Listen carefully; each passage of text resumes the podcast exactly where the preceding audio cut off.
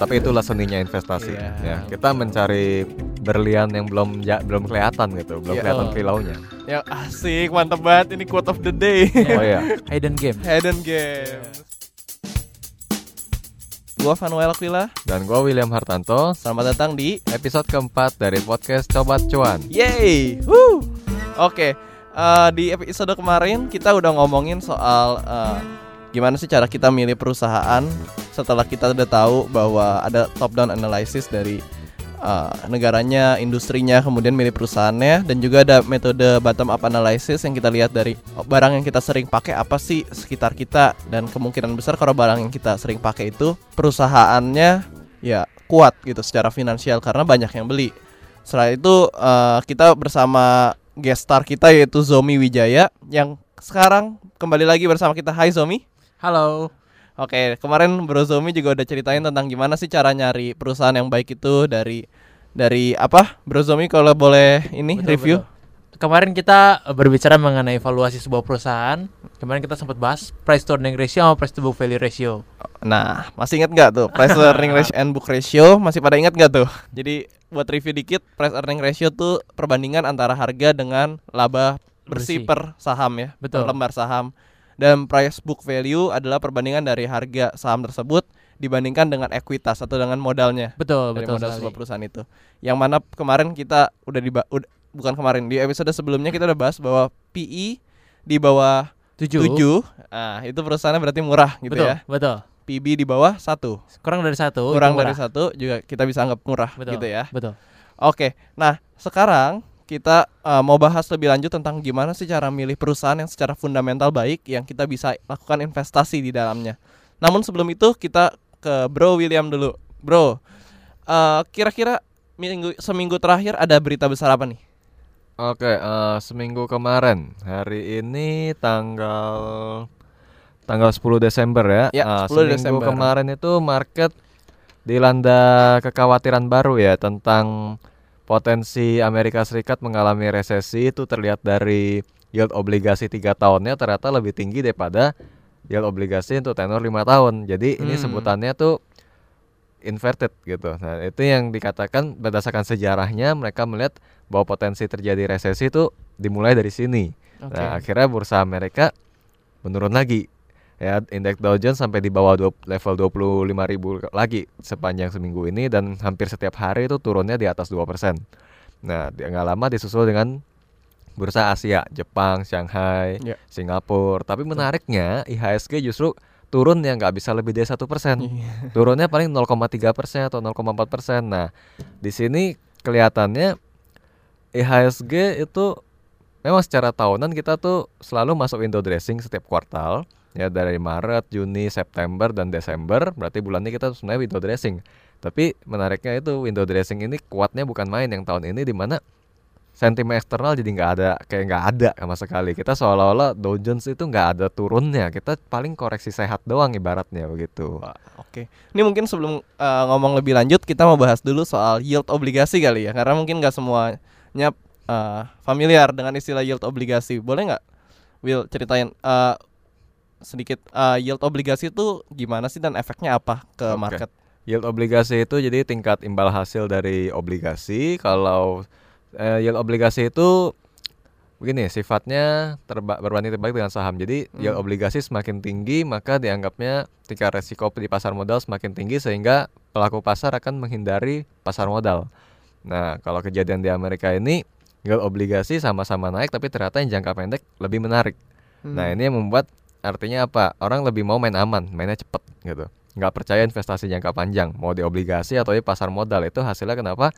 Dianggap inilah membawa resesi gitu. Nah, tanda-tanda ya gitu ya. Nah, dalam praktiknya adalah kalau kita mau ngukur nih pasar modal lagi aman atau enggak, tingkat risikonya masih tinggi atau enggak, kita tinggal perbandingan dengan obligasi. Di mana yield obligasi menurun, maka pasar modal akan lebih menarik daripada obligasi tersebut. Nah, sebaliknya kalau pasar modal dianggap udah nggak bagus, risikonya tinggi, maka orang akan memilih ke obligasi yieldnya akan lebih tinggi begitu. Oke, oke.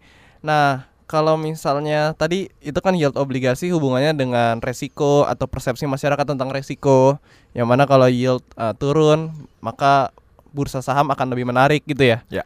Dan bursa saham bisa akan terdorong naik. Nah, kalau misalnya yang tadi kan kita ngomongin yield, kalau misalnya yield turun artinya persepsi masyarakat atau in- investor terhadap resiko itu menurun sehingga orang semakin agresif dan itu yang membuat harga saham-saham naik. Nah, terus tadi William juga sempat sebut soal window dressing. Boleh nggak jelasin sedikit aja window dressing itu apa sih? Oke, kalau gampangnya window dressing itu terjadi setiap kuartal, sebelum lebih tepatnya sebelum emiten merilis laporan keuangan, biasanya itu harga sahamnya akan mengalami penguatan. Beberapa faktor di antaranya adanya eh, rebalancing dari fund manager, ya mereka berganti portofolio atau adanya ekspektasi terhadap emiten tertentu yang dianggap eh, laporan keuangannya akan jauh lebih baik daripada kuartal sebelumnya, baik secara kuartal quarter on quarter atau year on year begitu. Jadi memang window dressing akan membuat IHSG terlihat eh, indeks saham gabungan akan terlihat menguat, tapi nggak semua saham itu pasti naik, hanya beberapa ter- tertentu yang dipilih oleh kebanyakan fund manager.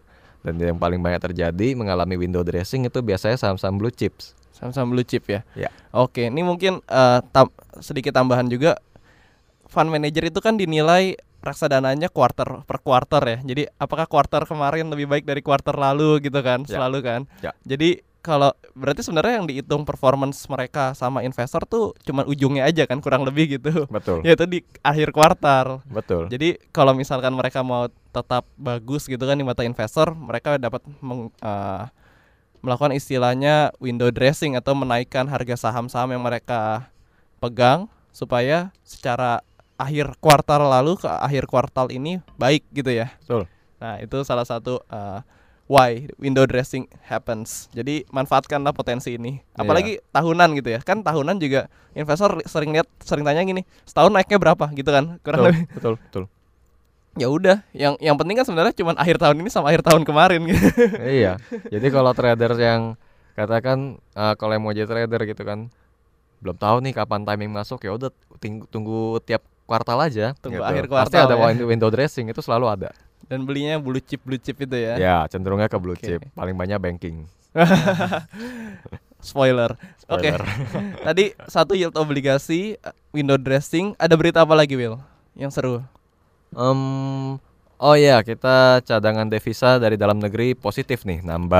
Wow, akhirnya ya. Iya, membaik dari 115 miliar US dollar menjadi 100 eh Ya 115 atau menjadi 117. menjadi 117 ya.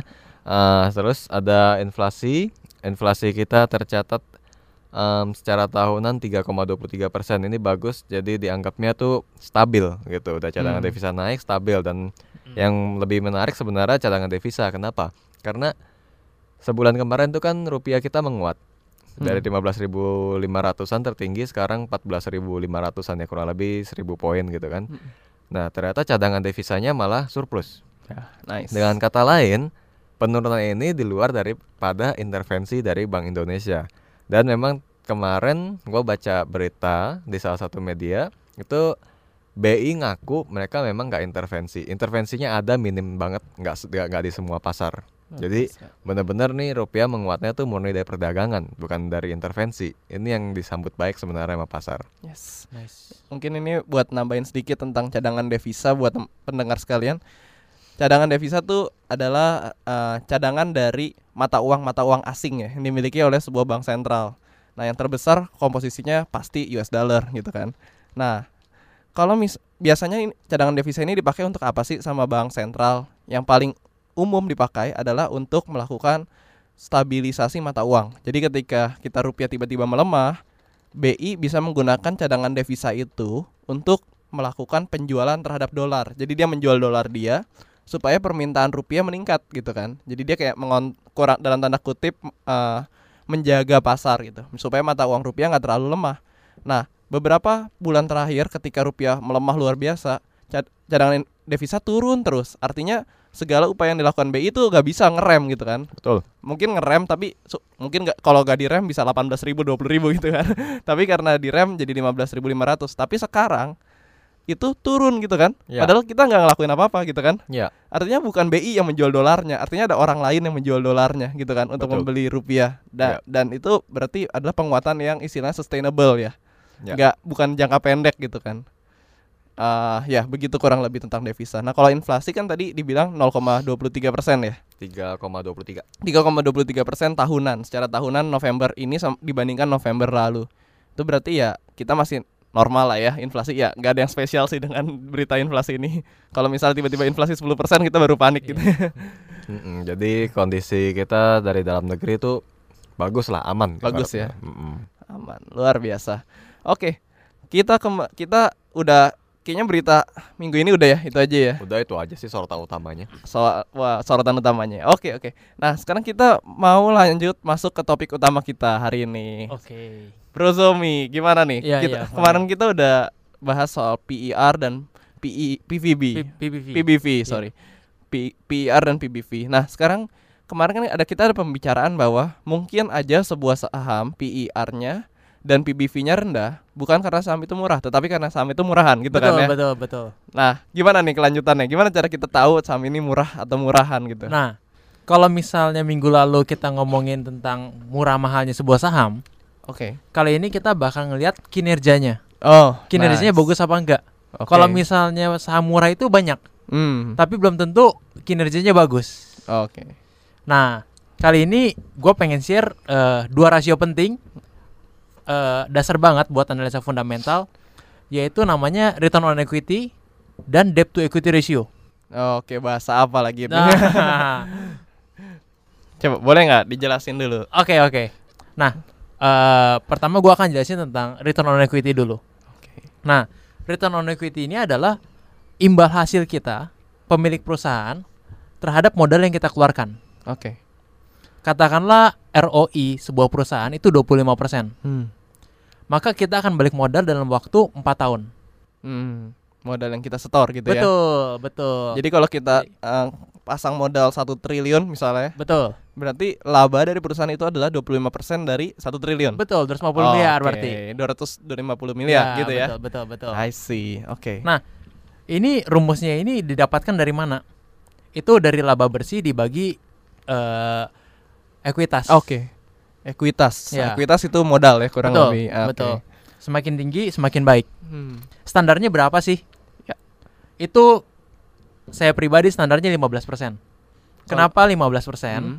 Ya, kalau misalnya katakanlah ROI sebuah perusahaan cuma 5%, mending kita investasiin uang kita di deposito aja. Hmm, betul. Lebih tinggi returnnya Iya. daripada kita invest di perusahaan. Dan gak usah takut resiko apa-apa gitu betul, ya. betul banget, Bro. Oke. Nah, jadi rata-rata ROI itu biasa kita carinya yang di atas 15%. Oke. Lebih tinggi lebih baik. Lebih tinggi lebih baik. Betul. Oke. Nah, oke lah. Berarti katakanlah kita kemarin udah ketemu saham yang PER-nya di bawah 7, PBV-nya di bawah 1, Betul. tapi ROE-nya di bawah 15. Katakanlah 5% cuman setara deposito. Jadi Nah, artinya gimana tuh? Apakah kita langsung oh nggak usah beli ini saham ini atau eh sebenarnya untuk bisa menganalisa murah mahalnya sebuah saham, Hmm. ini rumus simpelnya kita bisa membandingkan PBV dan ROI.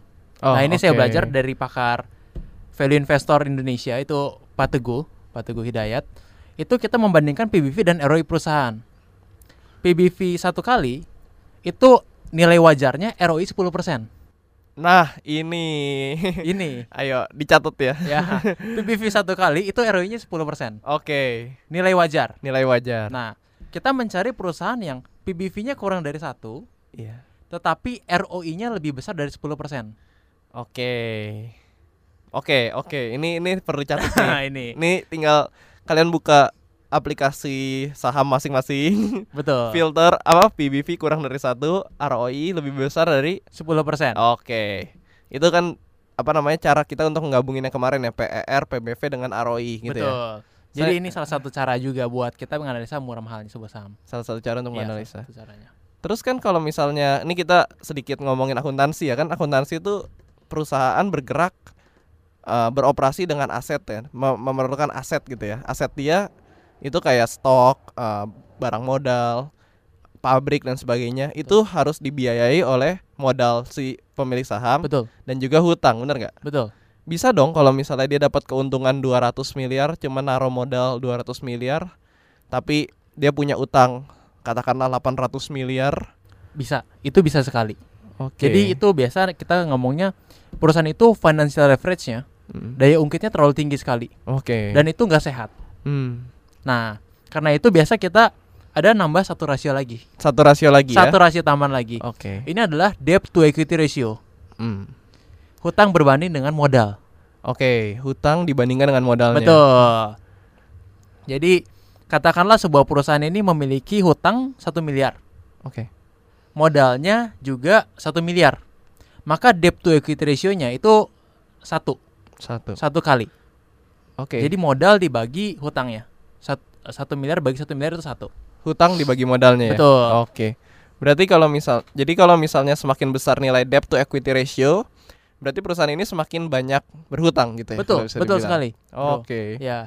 Nah perusahaan yang bagus ini debt to equity ratio-nya kurang dari satu kali. Kurang dari satu kali ya. Oh. Jadi kalau misalnya modalnya satu miliar, hutangnya jangan sampai satu, satu miliar gitu. Hmm. Katakanlah 500 juta. 500 juta. Nah itu Oke. sehat, bisa kita katakan sehat. I see. Kenapa? Kenapa harus uh, mencari perusahaan yang tidak banyak berhutang? Karena eh, begini, hutang itu berbahaya. Hutang itu berbahaya. Pertama kalau misalnya katakanlah hutang kalau misalnya sebuah perusahaan mengambil ke bank itu bunganya sangat dipengaruhi oleh namanya namanya suku bunga BI rate. Oke. Kalau di Indonesia BI rate, kalau misalnya di Amerika itu Fed rate. Gitu. Kalau misalnya suku bunganya menurun atau biasa kalau misalnya bahasa kerennya itu dovish, Hmm. itu bunga pinjamannya turun. Itu bagus sebetulnya. Tapi kalau misalnya seandainya terlalu tinggi sehingga kemampuan perusahaan untuk membayar bunga tersebut kesulitan hingga akhirnya salah satu kasus terbarunya ini boleh sebut merek gak ya? Belum. Wah, huruf depan sama huruf terakhir Oh, aja kali. aja. Huruf depannya A, belakangnya A. Oh, oke. Oke. Nah itu debt to equity-nya saya masih ingat banget, gue masih ingat banget itu di atas dua kali. Oh, oke. Di atas dua kali. Ah, Berarti utangnya udah besar daripada modalnya. ah, ah. Nah sekarang sahamnya disuspend karena dia nggak bisa bayar kupon obligasinya. Oh, oke. Jadi ada resiko saham kita nggak bisa diperdagangkan gitu ya. Betul. Karena dia tidak memenuhi kewajibannya. betul. Dan di sini kita lossnya bisa dikatakan 100% karena kita nggak bisa menjual saham tersebut.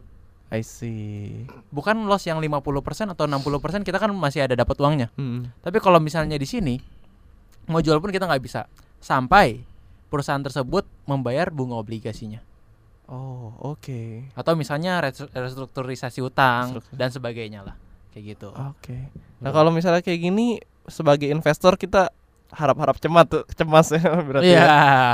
Oke, jadi kita harus cari perusahaan yang secara valuasi murah gitu ya. Secara valuasi murah betul. Terus menguntungkan dengan ditandai dengan RO ROI-nya tinggi gitu ya, di atas tinggi. 10%, Di atas 10%. lebih baik di atas 15% lebih baik lagi. dan juga konservatif gitu ya dalam pengelolaan keuangannya. Betul. Jadi Betul. dia berhutangnya wajar-wajar aja gitu ya, nggak terlalu besar. Betul betul betul. Oke oke. Tapi kalau kayak gini perhitungan debt to equity ratio apakah bisa diterapkan ke semua industri? Apa beberapa industri aja? Nah, ini kita nggak bisa terapkan debt to equity ini. Wah, pertanyaannya dahsyat banget nih. Ya, ini biar ada Betul, bayangan ya iya. mendengar. Khusus sektor finance, kita nggak bisa menggunakan rasio debt to equity ini. Oke. Untuk banking, oke lah, kita bisa pakai debt to equity ratio kurang dari tujuh kali. Kurang dari tujuh Khusus kali. untuk banking. khusus ya. untuk banking. Ah. Oke. Lebih dari itu berbahaya. Oke. Karena eh kita harus mengerti bisnis banking ini sendiri. Banking ini membutuhkan yang namanya tabungan Ya. atau deposito uang masyarakat yang disimpan di bank tersebut. Nah itu dianggap oleh perbankan sebagai hutang. Sebagai hutang. Padahal semakin banyak yang menabung malah semakin baik, Mm-mm, malah betul. semakin baik gitu. Nah sehingga kita nggak bisa melihat bahwa semakin tinggi hutang bank itu maka buruk, enggak. Nah, oh, Oke. Jadi ini buat gambaran aja, bank itu gampangnya adalah bisnis perdagangan uang gitu ya. betul betul. yang betul. diperdagangkan uang gitu betul, ya. betul betul betul. Jadi kalau misalnya Unilever inventory dia adalah Pepsodent gitu. Right. Kalau Bank BCA inventory dia adalah uang atau rupiah atau dolar gitu ya. Betul betul. Yang akan dia pakai untuk dipinjamkan gitu ya. Betul. Yang nanti dia akan dapat uang. Mm-mm.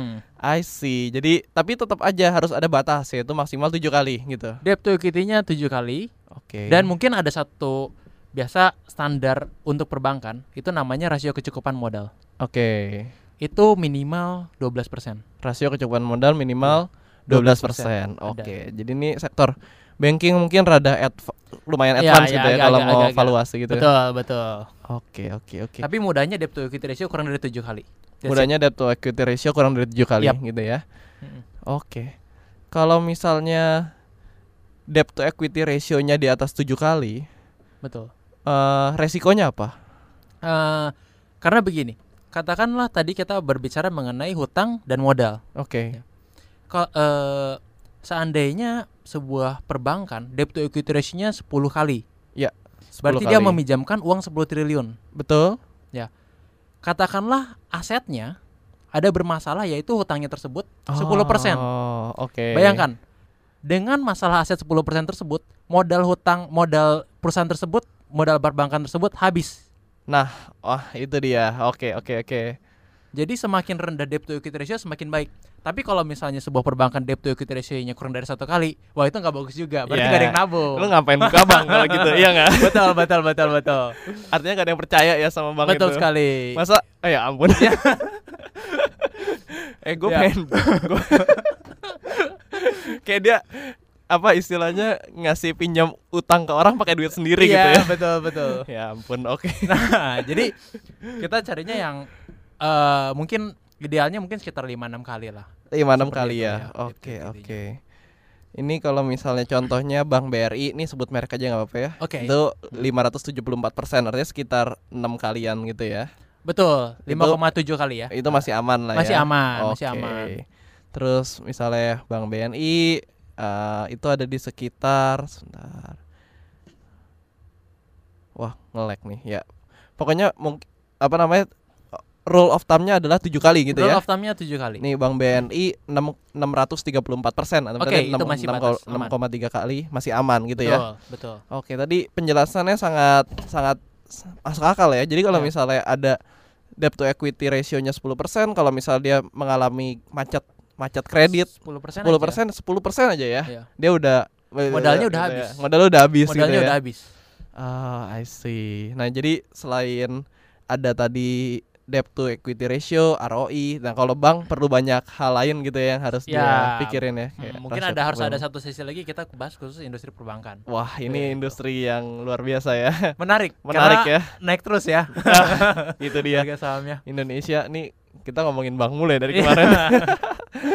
But anyway, emang bank itu ah nggak nggak usah disebut di sini agak Iya, enak. Oke. Terus gimana? Ada ada ini nggak? Ada tips-tips lain nggak selain kita ngomongin PEB, P- PB, PBV, PER, ROI dan debt to equity ratio?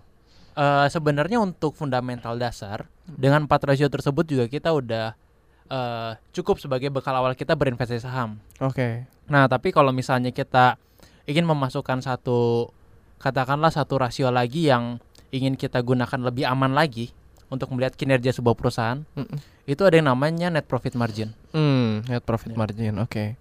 Nah, net profit margin ini adalah eh margin keuntungan kita dari perbandingan laba bersih dibagi total penjualan. Oke. Standar minimalnya itu sebesar 5%. 5%. 5 menit, 5%. oke. Semakin tinggi semakin baik. Alright. Kenapa kenapa harus di atas 5%? Karena begini. Katakanlah kita eh, membandingkan dua perusahaan. Yang satu perusahaannya memiliki net profit margin 10%, Oke. yang satu hanya 2%. Hmm. katakanlah duanya dua-duanya eh, mungkin industri rokok lah ya yang terkenal di Indonesia. Nah, ketika terjadi katakanlah perlambatan ekonomi, Mm-mm. daya beli menurun, mereka harus menurunkan harga produknya. Oke. Katakanlah margin kedua perusahaan tersebut Ini turun jadi lima- kayak mencekam gitu ya. Iya, Nggak turun- apa-apa. iya. Oke, kita Mereka harus menurunkan harga produk iya. ya. Iya. ya kayak mereka harus menurunkan harga produk and marginnya itu 5% masing-masing. Ah, I see. Yang satu dia net profit marginnya minus 3%. Udah rugi ya. Iya, makin dia banyak produk jual produk, makin merugi. Makin rugi. Sedangkan yang satu lagi yang dia 10% turun 5% masih untung 5%. Hmm. Sehingga bisa dikatakan lebih ke- kebal krisis di sini. lebih kebal krisis. Betul. I see. Mak- Semakin tinggi NPM semakin bagus. Paham. Oke deh. Nah, ini sebenarnya ada pertanyaan nih. Mungkin kita masih punya waktu. Oke. Kita, gue masih, gue ada pertanyaan gini. kita ambil contoh perusahaan yang super mahal, tetapi mahal karena premium gitu ya. Kita buat apa namanya contoh kasus saja kayak Unilever gitu. Unilever itu kan luar biasa ya. PE ratio kayaknya nggak pernah di bawah 40 gitu ya. Betul, betul. Kayak kemarin kita bilang PE ratio tuh 7, ini 40 pak Betul, betul. Ini 5, 5 Betul. 6 kali lipat pak Nah terus tapi ROI-nya luar biasa kan ROI-nya bisa Betul. 100% gitu Betul, betul. Bede ini Sadis. ATM gitu ya Iya, iya, iya. Debt to equity-nya ya well 100 persenan ya masih masih oke lah gitu Ser- betul. sekitar 100 persenan ya Betul, kalau Ya, saya betul, nggak betul. salah 122,94 persen. nah Ya. 122,94 persen even Betul, lebih tinggi betul. daripada satu kali Betul. nah gimana nih mas Zomi Bro Zomi buat ngelihat saham kayak gini Oke, untuk beberapa perusahaan yang Unilever ini bisa dikatakan udah bukan blue chip, tapi super blue chip. Kalau blue misalnya gue bilang-bilang. ya. kayak Jadi- dia BCA juga gitu ya Betul. Dia di perusahaan ini sebenarnya udah mature sekali. Gitu. Kalau misalnya kita analisa beberapa tahun ke belakang, dia dividennya hampir seluruh laba bersih dia dijadiin dividen. Oke. Makanya ekuitasnya nggak bertumbuh. Mm-mm. Ah, I see. Nah, karena itu juga valuasinya dihargai mahal. Oh, jadi dia nggak perlu nambahin modal, tetapi Betul. bisnisnya terus bertumbuh gitu ya. Betul. Karena di satu Oke. sisi, kenapa ROI-nya bisa di atas 100% terus? Karena ekuitas dia pertama nggak bertambah, laba bersihnya bertambah. Wow. Oke. Setiap tahun karena dia udah nggak butuh banyak katakanlah Ekspansi gitu. ya. ekspansi, dia sudah mampu untuk membagikan hampir seluruh laba bersihnya kepada pemegang saham. Biasa. Impian. Nah, betul. Untuk perusahaan seperti Unilever ini, Iya. untuk perusahaan super super blue chip seperti Unilever ini, kadang kita agak sedikit rule of thumb-nya, rule of thumb-nya. Kalau misalnya sudah turun 20% dari harga tertingginya atau 25% dari harga tertingginya, nah itu udah bisa dipertimbangkan untuk masuk. Oke. Khusus perusahaan yang jangka panjang, populer, blue chip, mature seperti Unilever. Oke. Oke. Sip, dibawa turun 20 sampai 25% dari harga tertingginya. Betul. Itu tapi belum bisa dibilang kayak tutup mata, pencet buy gitu. Iya. Jangan ya. Ya, ya. Oke, oke. Selain Unilever, BCA mungkin ya. Ada bocoran lagi nggak sih perusahaan super blue chip ini dalam tanda kutip? Eh Apalagi bocoran? BRI kali ya. Ya, BRI so- soal apa nih? Soal apa nih? Soal apa perusahaan yang kita bisa sebut sebagai perusahaan super blue chip Iya. gitu. Oh, oke. Kalau misalnya perusahaan super blue chip ini yang pasti yang pertama dia ini eh, market cap-nya mungkin top 10 ya. Top 10. Top 10 di Indonesia di Bursa Efek. Nah, itu udah kita udah bisa bilang super blue chip seperti Sampurna, Hmm. BRI, BCA, Unilever, Telkom, Mm-mm. Gudang Garam. Udah nggak Nah, itu perusahaan-perusahaan yang udah super blue chip. Oke, Nah, oke. seperti itu. Kalau gua sih terakhir mungkin dalam kita menganalisa sebuah saham, ada baiknya kita eh, mempelajari bisnis tersebut dan juga membandingkan dengan perusahaan sejenisnya. Oke. Katakanlah kita bandingkan perbankan BCA, BRI, BNI dan Bank Mandiri. Kita coba cari mana yang paling profitable, ROI-nya paling tinggi, rasio hutangnya wajar, PI-nya paling murah dan PBV-nya paling murah. Nah, kita coba perhatikan hal-hal tersebut. Oke. Ah, I see. Jadi nggak cuman ngelihat dari satu perusahaan, tetapi kita bandingkan gitu ya. Betul, betul, betul. Oke. Oke. Eh, Bro William gimana? Ada tambahan nggak untuk ini? Hmm, lagi ngitung-ngitung nih saham yang baru gue beli hari ini. PR-nya 6,9 kali, PBV-nya 1,45 kali, ROI-nya 20%, tapi debt to equity ratio-nya 378%, naiknya auto reject hari ini. Kayaknya Sadis. fundamentalnya bagus ini ya. Wah. Ah, sadis, sadis. Ini apa? Em, ini biar nanti pembat pendengar yang coba Cari tahu ya. ya buat buat bahan belajar ya. Oke. ini kayaknya kita bikin interaksi di Instagram rame ya. Iya. Oke, oke, oke. Jadi emang kadang ada saham-saham ajaib kayak gini ya yang apa? Saham-saham emas yang belum digali gitu ya. Betul. Jadi kita harus sering-sering emang harus sering-sering nyari gitu ya.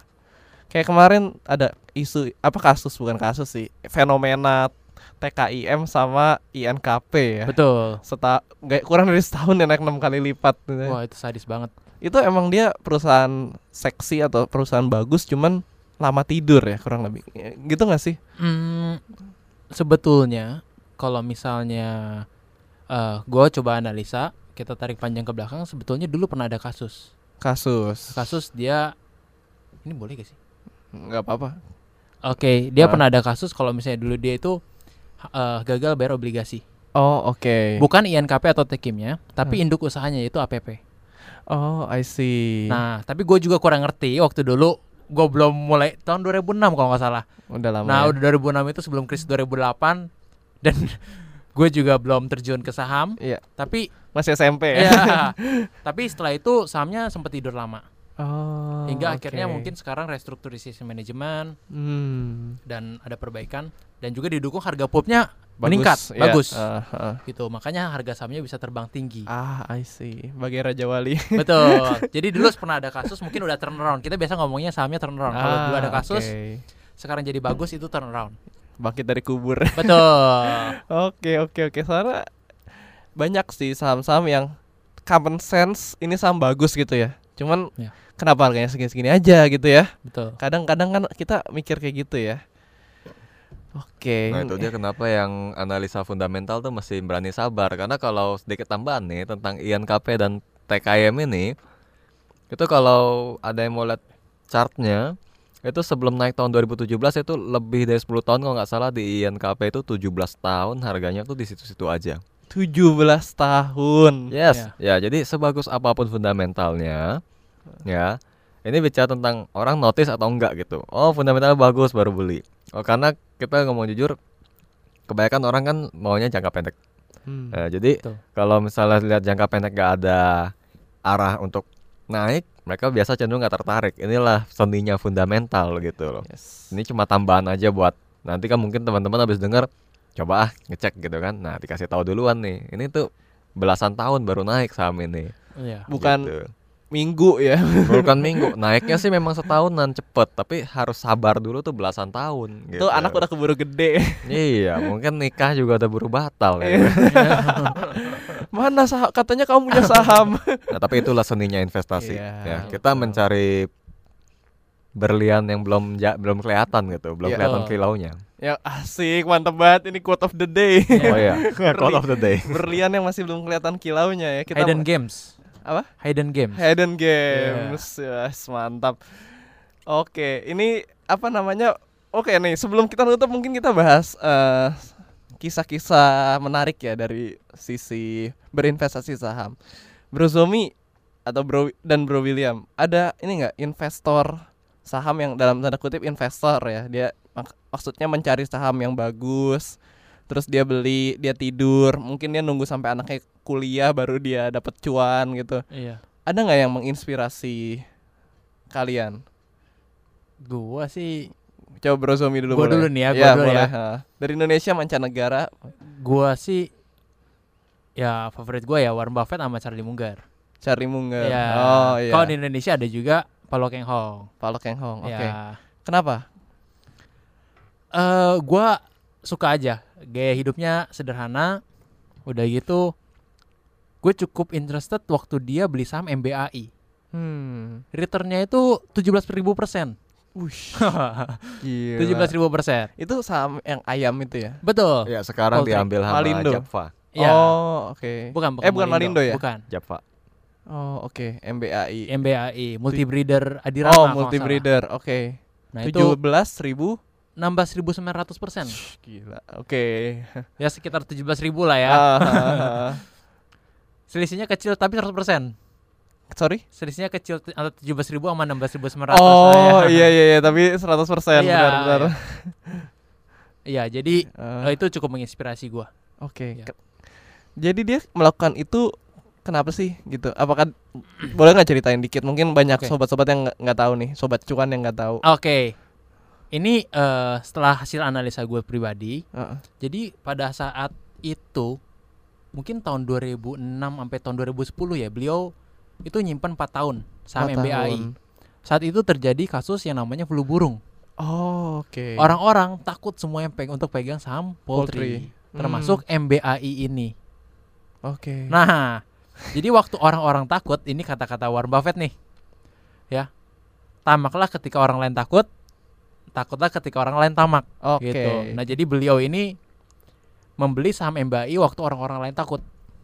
Gitu. Wow. oke. Lalu simpan 4 tahun mendapatkan return sebesar itu. Waktu itu kalau nggak salah PI-nya sekitar dua kali. PI-nya dua kali. PBV-nya sekitar satu kalian, ROI-nya cukup tinggi, di atas 15% sih yang pasti, gitu. Oke. Cuman Ya. yang patut ya, yang setelah saya hasil saya analisa itu debt to equity-nya juga tinggi. Jadi sehingga resikonya juga tinggi sebetulnya. Gitu. Oke. Cuman dia ber- apa berhasil memilih saham yang tepat gitu ya. Betul. Oke. oke. Karena dia yakin bahwa ayam itu makanan pokok sehari-hari gitu. ya. Dan gak mungkin orang-orang mungkin di Indonesia itu bakal berhenti makan ayam selamanya. Hmm, Gitu. hmm, Akan suatu hmm. saat di mana orang-orang ini bakal muncul demand ketika isu flu burung atau kasus flu burung tersebut lewat Oke. gitu. Ini boleh nggak kalau misalnya gue bilang bahwa ada unsur keberanian juga dalam kita melakukan investasi di sebuah yang tadi kita bilang berlian yang belum kelihatan kilaunya ini. Iya, betul. Kar- Betul. karena mungkin MBAI selamat survive. Tapi ad- saya nggak tahu, saya juga belum terlalu perhatikan saham waktu itu. Iya. Mungkin ada beberapa saham yang malah gulung tikar gitu ya Betul. di betul. di poultry gitu. Sama kayak waktu batu bara eh, jatuh di 2015 kan. betul. betul. Ada Aro dan PTBA eh, banyak lah yang yang naik tinggi banget. Tapi yang saya tahu teman saya yang kerja yang bokapnya kerja di perusahaan batu bara itu banyak yang udah gulung tikar, banyak Betul. yang udah tutup, udah nggak beroperasi gitu Betul, kan. betul, Jadi betul. ya emang salah satu faktor juga yang kita harus lihat adalah courage gitu ya, keberanian Betul. kita untuk mengeksekusi apa yang kita udah percaya itu benar gitu ya. betul. Oke, Ini eh, entrepreneurial banget ya kalau Iya. kalau dilihat-lihat ya. Harus berani ya. harus berani ya. William gimana Will? Ada cerita nggak? Toko yang gue inspirasi gue ya Jordan Belfort sebenarnya. Wah. Tukang goreng dong. Waduh. Shoo, shoo. Jadi cenderung nyarinya saham-saham yang lebih digorengin deh gitu. yang digoreng ya. Nah, jadi mainnya jangka pendek karena udah terlanjur jadi trader gitu. Soalnya buat gua pribadi, memang investasi itu menarik dan jujur sekarang pun portofolio gua ada yang untuk investasi juga. Dibagi dua, investing ada, trading ada. Tapi ya gue cuma merasa setiap detik itu penting gitu loh. Setiap detik waktu kita lewatin itu berharga. Jadi kalau daripada kita habiskan waktu nunggu untuk hasil investasi selagi depan kita ada yang jangka pendek bisa kasih keuntungan kenapa enggak nah Wah, gitu lah kenapa nice. akhirnya gue jadi bagi dua gitu ingin juga ngerasain investasi hasilnya bagus ya kayak tadi yang gue baru beli sahamnya ini kemungkinan akan jadi saham long term di mana yang lainnya akan untuk short term gitu Wah, luar biasa. Menarik banget nih. Teman Mantap. mantap sekali nih perbincangan kita hari ini sama master-master dari dunia persilatan saham ini. Oke deh. Kayaknya eh, untuk episode kali ini itu dulu itu itu aja gitu ya. Nah, besok eh, Bro William bakal ngebahas nih soal eh, tadi kita dua hari ini kita dua episode ini kita udah bahas tentang bagaimana cara memilih saham. Nanti di episode berikutnya Bro William bakal ngejelasin kapan kita beli saham gitu ya. betul buat apa kita tahu tapi kita tahu apa yang kita beli tapi kapan waktu belinya bisa nggak tepat gitu loh Betul. kalau nggak tepat nggak nggak jadi untung Itu itu, dia. juga ada faktor timing di situ dalam investasi saham ada nih apa namanya salah satu soko guru saham tapi eh, di Indonesia ya eh, Pak Ryan Filbert nih pernah ngomong beli saham tuh investasi saham itu cuman dua susahnya kapan beli kapan jual. Jadi ya tiap saat susah kan kita cuman beli sama jual kan di Betul, saham itu. Nah oke kita bakal bahas tentang momentum atau kapan kita harus membeli dan kapan kita harus menjual betul? Karena kalau kelamaan di dalam juga bahaya juga ya. Maksud- maksudnya kita udah kelewatan eh, profit eh, profitnya udah di puncak kita belum sempat jual kita rugi gitu kan? Betul. Profitnya eh, belum terlalu ting belum terlalu tinggi kita jual kita rugi juga gitu kan. Betul. Ada loss opportunity. Nah oleh sebab itu tunggu di episode berikutnya dari podcast sobat cuan kita bakal bahas tentang analisa teknikal bersama Bro William Hartanto eh, penulis dari mahasiswa investor dan the Tao of Bandarmologi. See you everyone. Bye